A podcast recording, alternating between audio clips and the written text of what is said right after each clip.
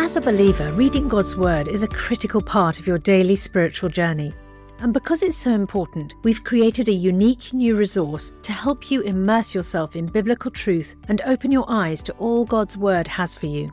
It's a free PDF download called The Word One to One that takes you on a guided journey through John chapter 1. With biblical text and short commentary, each page provides insights that will strengthen your faith in an easy to read guided format. There's truly no other resource like this. Download your free PDF copy today at premierinsight.org forward slash resources. That's premierinsight.org forward slash resources.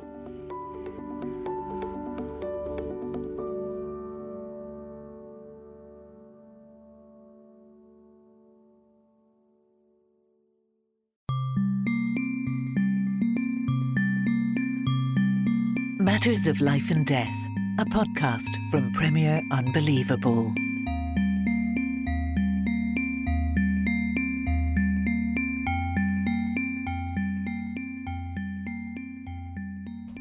Well, hello and welcome to another episode of Matters of Life and Death. Um, as always, I'm Tim Wyatt and I'm joined uh, by my dad, John Wyatt. Hi, John. Hi, good to be here. And uh, we're really excited to say we've got another guest joining us this week. Uh, that's Sophie Guthrie Kummer um, from Choices. Uh, you're going to explain a little bit more about Choices in a second, but um, Sophie, do you want to tell our listeners a little bit about who you are first?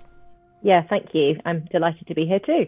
Um, so I'm Sophie. I am the director of Choices. Uh, we're a charity that supports women and their families through pregnancy crisis. We will talk about that a bit. Um, I'm also a trained counsellor. Yeah, and I'm really excited to have this conversation because I, in terms of full disclosure, I'm a, also a trustee of Choices, uh, a charity which I've been really delighted to be part of and, and supporting for over 20 years. And it's something I passionately believe in. So it's great that Sophie's here to, to talk about it. Yeah, really exciting. Um, we thought it would be a fascinating conversation to hear a bit more about your work at Choices, Sophie, the kind of philosophy behind mm-hmm. it. Um, as I think it's a perspective in in this often fraught conversation around uh, women, pregnancy, abortion that is often missed. So, could we start by saying, could you could just tell us a bit more detail about what Choices is, how long has it been going, where whereabouts you guys are in the country? Sure. Um, so we are a charity that's just over 20 years old um, initially was set up to respond to rather high teenage pregnancy rates in Islington. So we're based in North London in the borough of Islington, and for a long time have been called Choices Islington. Um, but we're sort of recognising that we're meeting the needs of women from across London actually now more and more. So we're calling ourselves just Choices. Um, what we do is we support people who are facing an unplanned pregnancy um, help them to sort of think through the situation that they're in, the decision that they're making, what choice they're going to make, um, and we then support them whatever they choose. Um, initially, Choices was set up by a group of Christians. I think they were kind of um, from churches together around Islington, and we continue to have that very strong Christian foundation to what we do. So we call ourselves a constructive Christian response to the dilemma of unplanned pregnancy and abortion. Hmm. And what does that Christian ethos mean in terms of kind of day to day? Does that inform what you tell clients? Does it inform who you hire for the jobs? That's a really good question. Um, so, what it does is it informs our response to clients. Um, we say that we meet our clients with compassion, care, and respect because we believe that that's what we're offered um, by God. So it doesn't, you know, we're open to clients of all faiths and none. Um, we won't force religion or faith onto anyone. Um, if the client brings it into the room, we'll certainly um, make space for it. Um, but what it does is really that we we create this environment in which we provide love and empathy and care and um, respect for, for, for, the women mostly that come to us. Obviously, some men do as well, but it's mostly women. Um, it, it, does mean that for key posts in the organisation, um, we do hire Christians um, because we believe that prayer is foundational to what we do, um, praying for each other, for the clients that we see. Um, but you know, we are also very inclusive. So not all not all of our volunteers, for instance, not all of our staff have all been Christians. Um, because yeah, this is a this is a service that we offer to to everyone. So, would you like to tell us a bit more about what a typical day is like? What what what actually happens there? I know you've got a mm-hmm. a small um, office space on, on the Caledonian Road in, in North London, but Mm-hmm. what actually goes on there? Yeah. Um, well, because we're a small charity, we've got sort of seven or so members of staff. We work with a number of volunteers, 30 or so volunteers, but um, everyone's part time. So imagine a very small charity in which a typical day is obviously very different from day to day. From one day to the next, you could be moving furniture around and, you know, um, yes, sort of sorting through clothes, baby clothes and equipment, which um, I'll explain a bit in a second, um, or you know, meeting with clients and really working through some tough issues. So it can be a whole mix of things in a typical day. But I guess in a sort of more serious way of answering that question, really, a typical day at Choices is responding to as I say, mostly women who will get in touch with us and ask for support around the issue of pregnancy crisis. So we have one to two women a week who'll get in touch facing an unplanned pregnancy. Sometimes that will be a man who's getting in touch on behalf of a partner. Uh, sometimes we'll see couples together, um, but they definitely have people who feel like they're in crisis because they're facing this huge decision suddenly that, you know, the point is that they're facing it and they didn't know that they were going to be. It wasn't something they planned. Um, so responding to those clients as quickly as we can and as compassionately as we can is kind of a key part of what we'll do in a typical day. And so, But how do they find you know- you? The, These, um, you know, how, uh, here I am. I'm in London. I discover to my shock that I'm pregnant. I'm not sure what to do. What happens next? How do I find you? Yeah. So we have um, a lot of good connections with GPs in the NHS, and GPs will often um, send people our way, We'll refer people our way. But often, more often than not, I think most people will find us online. So they'll do a search for, you know, I'm, I'm pregnant, what do I do? And Um, will find us that way. Some people um, have come to us in the past from abortion clinics as well um, if they really, really want to think things through. But generally, people who- come from abortion clinics might well be coming for our post abortion counselling services. So, I mean, what that shows, isn't it, is that actually Choices is, is quite well respected and trusted uh, by Hmm. healthcare professionals, by other people. Um, I mean, Yeah. how, how has that worked? Yeah, that I mean that that is the case. I hope it's certainly something we work really hard on. And in fact, one of the services that we offer is in prisons, and there we work with the NHS very closely and um, work with the kind of mental health teams in women's prisons where we're offering um, post-abortion and child separation counselling services. Um, so we are kind of building relationships with with healthcare professionals. I think in general they're very pleased to know that we're offering what we're offering. I mean, women's mental health around this issue is a very sort of serious issue, and I think that they're really um, pleased to note that you know that we do offer this service. Um, and, and I think you know increasingly they trust that what we're doing is we're offering offering a professional service. Um, all of our counsellors are qualified. You know, we're all trained, um, and we work with volunteers, volunteer counsellors who are on a training placement, which is a very kind of well known way of um, you know, it's, it's very well recognised that people will be on a placement. So it's not kind of not as though we're working with people who aren't trained, and, and you know they're all trained in house as well. So I think there's more and more kind of recognition that what we're offering is of a professional standard. And if I was a, an unpan pregnancy client and I've I've got in touch on the phone and I've set up a meeting with one of your counsellors, um, I mean, obviously every session is going to look a little different. But what kind of things would be talked about? Is there like a do you have a system, a structure, a, a kind of playbook you work through, or or is it completely kind of client led? Yeah, um, these are good questions. We we do we're very as an organisation we're trauma informed but also responsive to the client. Those are the two sort of ways that we work, if you see what I mean. Um, so we will be led by the client, but we also do have a series of tools that we'll offer them. So um, if you were to get in touch, what you would be met by, um, and these are our kind of standards for how we would respond, is you would be met with compassion, care, and respect. You know, you'd be treated with respect um, and offered an appointment as quickly as you needed it. Um, but also the sense of kind of calm around. I think the thing that we would recognise is that often when people are in crisis, they feel unable to um, think. It often, you know, you'll kind of have a have a bit of a kind of uh, crisis response, and and often what we need to do is is help clients to kind of really come down a bit, as it were, um, and to feel more able to engage, you know, body and mind. Um, in the in the conversation. So what we do is we'll we'll help them to sort of think through. Well, what's my head thinking in this situation, and what's my heart feeling? You know, basically, what am I thinking? What am I feeling in this situation? So that they're able to respond to the situation that they're in and make the decision that they make, knowing that all of them has been engaged. That they're not kind of you know, thinking, oh, actually, I ought to do X, but but really, what I'm feeling is I want to do Y. But they're trying to kind of integrate the two of those things um, and and be honest, I guess, about what they're really thinking and feeling in the situation that they're in. Hmm. And so the intent is Does not that help? I mean, there, there are some other tools. Sorry, no, no, that's really interesting. And I guess I'm just trying to get inside. Obviously, I've got no experience of this myself. Uh, is and the intent therefore is not to steer a client to a particular outcome, but to let them make the best choice for them, fully informed of yeah. quote unquote the different choices that they have available. Yeah, definitely that. Um, so our approach is is very respectful of the client and respectful of the fact that obviously, I mean, legally, you know, they have a choice. It's not our role to tell them what to do. Um, it is our role to help them to really connect with what they are thinking and feeling so that they can make a decision as as you say as in an informed way as possible. Um, and and one of the ways of doing that is to really sort of think through well actually what do I feel like I'm going to gain and what do I feel like I'm going to lose by each of the decisions in front of me?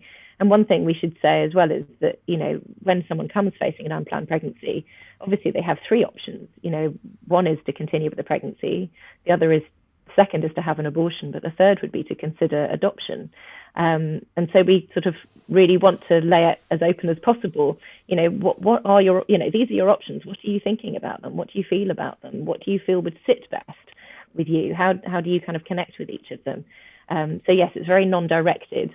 Our values are to be kind of honest with our clients, to be open, to be transparent, but non-directive and respectful of them as well, um, and to really provide an opportunity for them to think things through. I think more often than not, in you know, there's a sort of idea that oh, I'm, facing an unplanned pregnancy, I ought to I ought to go ahead and do this. You know, too often clients fa- face some form of coercion, and what we want to do, and because we believe that this is what God offers us, is to be a non-coercive voice in their lives, to really offer them a chance to, you know, think it through for themselves. One of the things I find very interesting is is that because uh, Choices is known as a faith-based organisation although providing mm. professional standard counselling, that actually mm. you do have a steady stream of people who come from non-Christian faiths, don't you? Um, so, yeah. um, and and and that's one of the fascinating things that that uh, people, for instance, people who come from a Muslim faith or Hindu background, yeah. actually often they want to talk about the religious aspects, the faith aspects of their decisions. I mean, is that is that right? Is that your experience? Yeah, absolutely, that's right. And I would say the majority of it. I mean, we have clients as you say, from all faiths.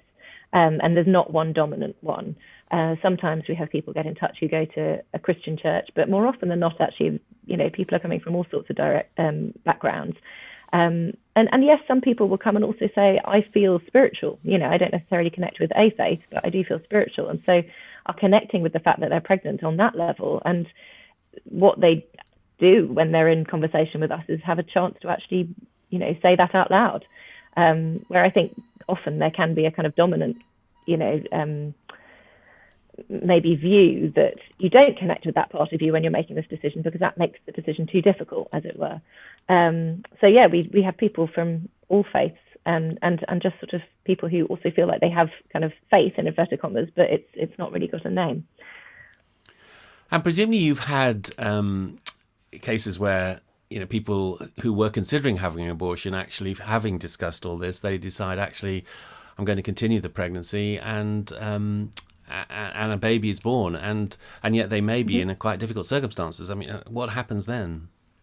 Yeah, yeah. I mean, that is often the case. I think, you know, we do recognise that for our clients, you know, we're seeing the people for whom there is a real crisis and so it's not as though either decision is easy or any, any decision that they take is easy. Whatever they face, there's going to be a loss, basically. You choose one thing, you lose the other thing that you didn't choose. And we do really want to kind of sit with them and have that empathy in the unplanned pregnancy session that, you know, we recognize there's no easy way out here. Um, and as you say, for some, that might be that actually going ahead with a pregnancy is incredibly difficult. You know, we're seeing people who often are struggling financially, might be struggling with their mental health, I worked with someone not so long ago who had a really serious ADHD uh, diagnosis, as well as you know very unsupportive family, um, uh, financially not particularly stable, and so on. But actually, she'd had two abortions before, and and they'd really, really seriously. Um, caused her distress and and that she had felt you know her mental health had plummeted basically after both of them and in in a really serious way and she'd suffered psychosis and so on. So it was a really you know difficult and complex um, situation that she was in. And so very brave of her to to consider continuing the pregnancy. And she did get in touch a couple of months later and say I'm so pleased. I've I've done that. You know I'm pregnant. I'm really excited. Um, but the situation was not easy. And and actually we needed to kind of work with you know, a perinatal mental health team in the NHS to, to make sure that she had the right support um, because it, yeah, was a very sort of complex situation that she was in. Um, so yes, it is. It, it is. It is the case that you know a number of people who will go ahead with a pregnancy are still in difficult situation and actually require further support. and so, what kind of support then mm. can Choices offer eh, for people who are going ahead with the pregnancy, or do you just wash your yeah. hands of them at that point? no, I think one of the kind of really important developments that um, did come out of, you know, when I say we started as a charity facing kind of trying to deal with this problem of unplanned pregnancy in teenagers, but what grew out of that was actually this is an issue for everyone. It's not just teens that face this. Um, and and one of the most important things that we do offer is that support, whatever they choose. But that might mean that they choose to continue with a pregnancy, but are really struggling financially. So we have a baby clothes and equipment service um, that just can take some of that financial pressure off people. We can just give them, you know, buggies, clothes, um, maternity wear, anything really from naught to five years of the of the child's life, um, just to help them with that. But then we also offer. I mean, we're predominantly a counselling organisation, although we do offer this practical support. So, you know, we offer counselling for women who are pregnant. Um, and that's a sort of recent development because out of lockdown, a number of people came with an unplanned, unplanned pregnancy. I mean, unplanned pregnancy rates went up really quite quickly uh, during lockdown, and we really were recognizing that a lot of people were struggling with the idea of having an abortion, but then really would need counselling support to work through some of their kind of relationship issues, for instance, as they went into becoming parents. Um, so we offer counselling, we offer befriending, which is a bit more practical, kind of a bit more kind of coaching style, um, and then the kind of baby clothes and equipment as well. So no, we don't we don't wash our hands of them, whatever they choose.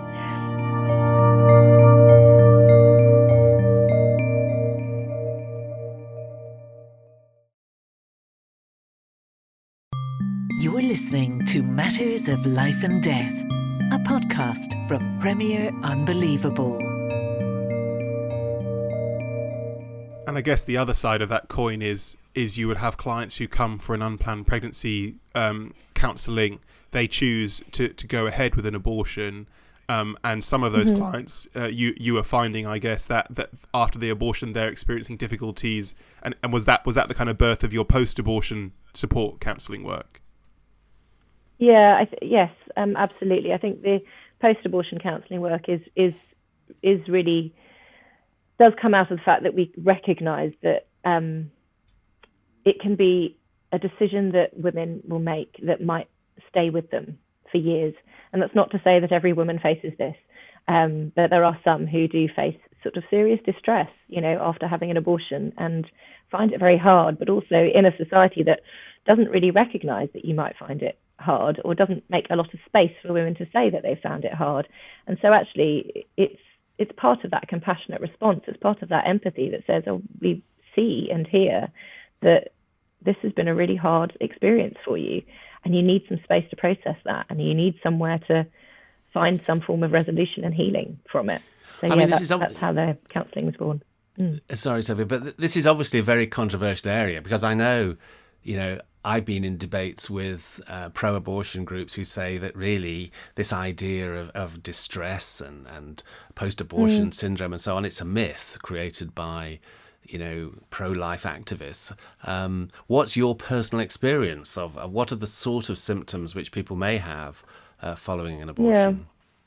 Yeah. yeah, I mean, as I've said before, you know, choices will see the women who refer themselves to us or are referred by a professional. So we, we only see a section.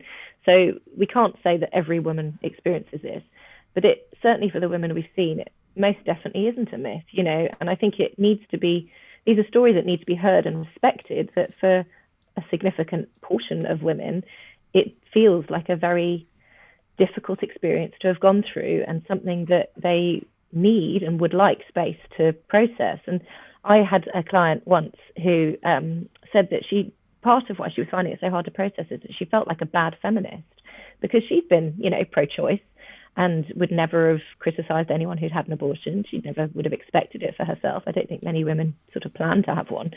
Um, but after she had one, she felt like she couldn't actually grieve. You know, she couldn't kind of process the fact that she felt like she'd lost something because she felt like that would make her a bad feminist. So she was caught in this horrible double bind of, you know, I am feeling pain.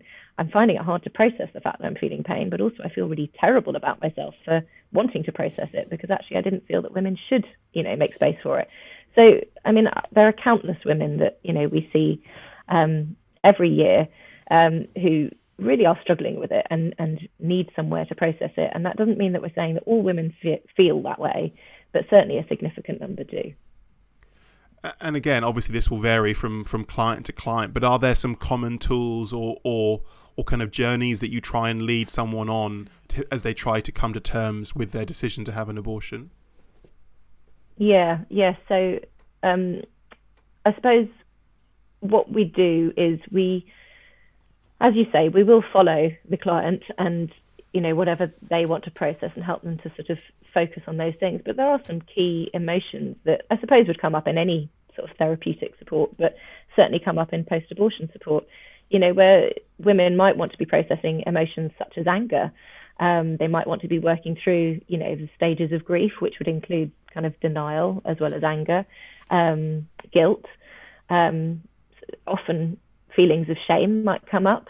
Um, people often want to work through, you know, relationships that they've had and how they make decisions. You know, why did I make the decision that I made? You know, feelings of of that sort of guilt about like, oh, why did I think that then? Why did part of me feel like that was the right thing to do, whereas another part of me now feels so terrible about it?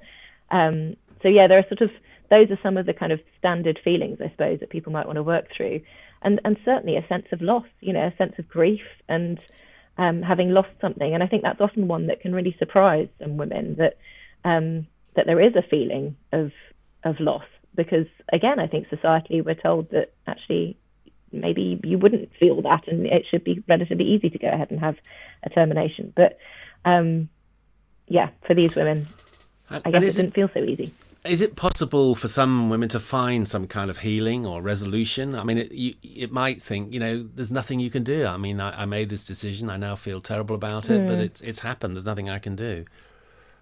Yeah, and I suppose you know every everyone is different, and how they process it is is going to be different. But we sometimes use the image of kind of a bit of weaving, you know, weaving the threads of our life together, which again, any form of counselling or therapy will help you to do is sort of integrate your experiences and become okay with them.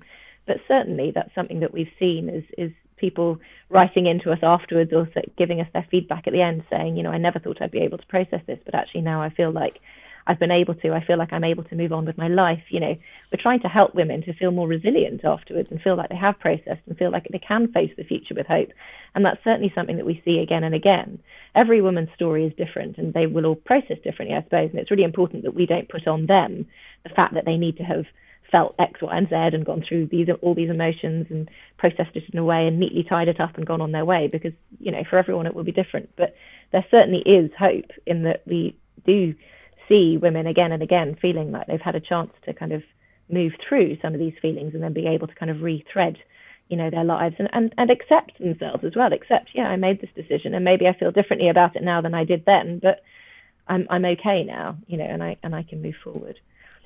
I find this particularly fascinating this part of choices work because the stereotype I think in, in in our society, at least in British society, is that the kind of church or Christian spaces would be the last place that someone could be kind of honest and vulnerable about having had an abortion in the past, and that there's an expectation I think from many people, Christian or otherwise, that if they do share that part of their story, they're going to be met with sh- with shaming or or or silencing, and yet y- you're seen to be saying that actually a critical part of of your kind of Christian vocation is is is is creating a space for women to to talk about something something like something as difficult as an abortion.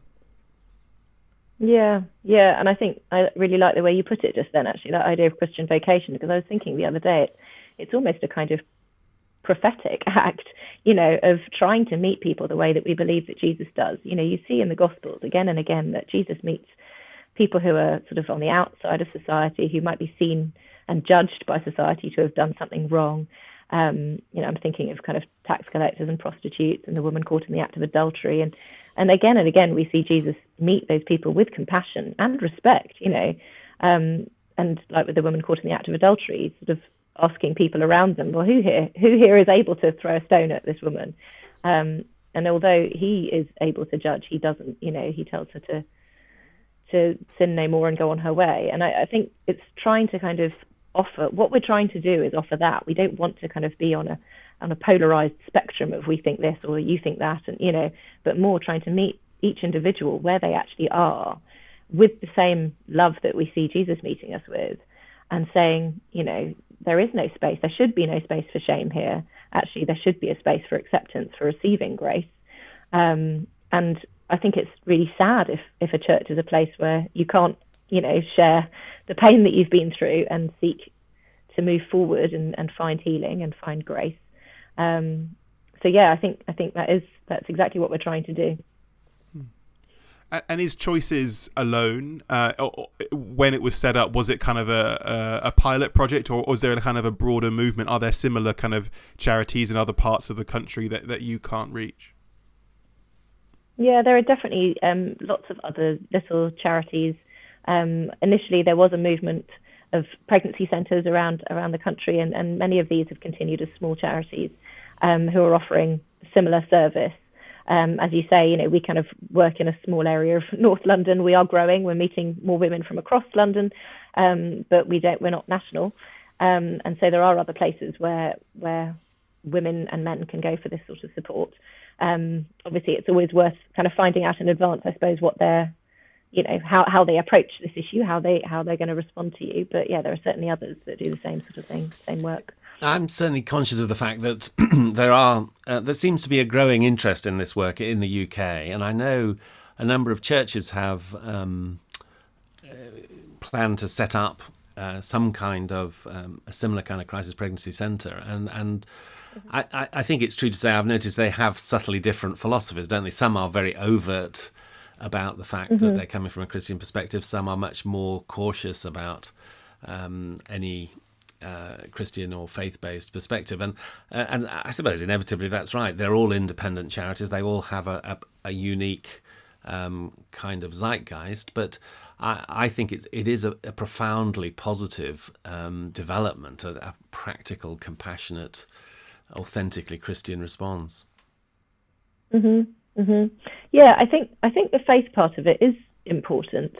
Um, and it, and as I say, it sort of is is sort of offering in a way a, a perspective that you wouldn't get in in society, you know, elsewhere. You might not get in in healthcare. I mean, um, I, have worked with a woman who had a Catholic faith who came for post-abortion counselling, um, and she had terminated quite late on because of a diagnosis of Down syndrome, um, and was really struggling. And certainly from a Catholic perspective, um, was struggling with with um, with what she had, you know, the decision that she'd made. But she'd been told by all of her healthcare professionals that she really ought to do that, to make that decision.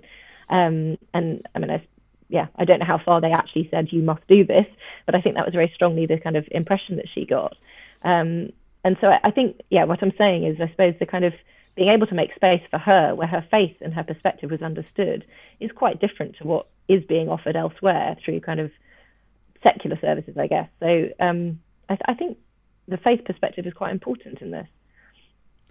And it seems that choices and similar centres are offering almost a almost a third way because I, there are, as you'll know, you know, some some of the abortion providers themselves have counselling services, and and mm-hmm. you know, I'm not going to ask you to to give your impression of those, but they're clearly coming from a perspective, mm-hmm. and then there are some kind of overtly, explicitly di- directive pro life counselling services, which are mm. entirely aiming to steer people away from abortions. And it seems to me that there's something mm. really valuable in having Christians pursuing a third way, a different perspective, saying that we're here to provide, yeah. as you said, kind of compassion, non directive giving you the full range of all your choices and all your alternatives and the love of Jesus and the grace and the space to work through that at your own speed. Yeah, absolutely. I mean, I think I probably did, did say before, but there's been a, a survey recently, a ComRes survey, um, that actually the BBC commissioned, I think, showing that 50% of women face reproductive coercion. And I suppose, yeah, we are trying to offer this space actually that is precisely not non-coercive. And um, abortion centres, yeah, they do offer counselling, but I guess what women find difficult is even if it's not directive, you know, I don't, I don't think it specifically is. I'm not saying that, but I think women find, or the ones that at least have told us this, have found that it still doesn't feel independent. You know, so it doesn't feel like an independent counselling service because it's attached to the abortion providing um, service.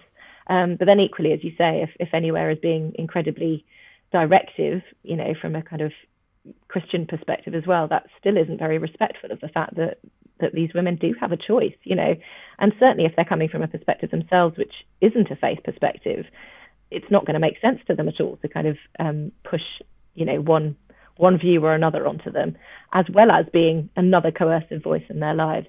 Um, and and finally, I suppose you know any you know any therapist is going to have to abide by an ethical standard, which means that you don't tell people what to do. You know, you have to kind of work with them where they're at. So we are seeking to kind of yeah steer into that kind of that space. Hmm. And just lastly, then we're running running out of time. But if, if someone listening to them was was encouraged and inspired by what they heard, um, and they wanted to kind of volunteer or see if they could support um, a similar pregnancy centre near them, what what would be the best way of trying to find them? Well, um, I think probably the best place to go is anywhere else in the country. I mean, we would obviously always uh, always welcome any support and, and uh, any type of support in London, but anywhere else around the country, I think the Pregnancy Centres Network is is your first port of call. Um, uh, so this is UK wide, um, but um, yeah, the Pregnancy Centres Network would be able to kind of direct you to your local centre, would be able to have that conversation. Um, where is there somewhere else that's doing this sort of work that I'd like to get involved in? Um, yeah, so I'd look them up. Yeah, and I would just suggest a Google search wherever you are for um, hmm. Crisis pregnancy centres and to to find out uh, what's available in your area. And uh, and maybe if there isn't anything in your area and you feel moved, you know, I, I would really encourage people to, to think maybe this is something we could think of uh, creating. There are this is a, a worldwide issue, and and here is a hmm. an authentically um, uh, compassionate, sensitive, and, and Christian way of responding. Absolutely. Well, we're so grateful for you, Sophie, coming to kind of share a bit more of your insight and your reflections on, on the work of choices and pregnancy centres more generally. It's been a really uh, fascinating conversation. So thanks so much for taking the time. Thank you so much. It's been a pleasure. Uh, that's it for this episode of Matters of Life and Death. Um, uh, as always, uh, thanks for listening. Um, we're going to be back next week with a, uh, another episode following up on our conversation we've had here with Sophie, where, where me and John will, will talk about some of the kind of ethical issues and, and some other kind of Christian responses to the questions around abortion and, and pregnancy crisis. Um, so, listen out for that next Wednesday. But um, otherwise, uh, there's plenty of um, resources as always on, on John's website if you want to read more or think more about the question of abortion and the beginning of life and ethics around that. That's um, johnwyatt.com, J O H N W Y A T T. Um, if you'd like to get in touch with us, uh, we're always interested to hear feedback from, from listeners or suggestions for other topics we could discuss. You can um, email molad, M O L A D, at premier.org.uk. Um, but otherwise, uh, we'll see you next week. Thanks very much for listening.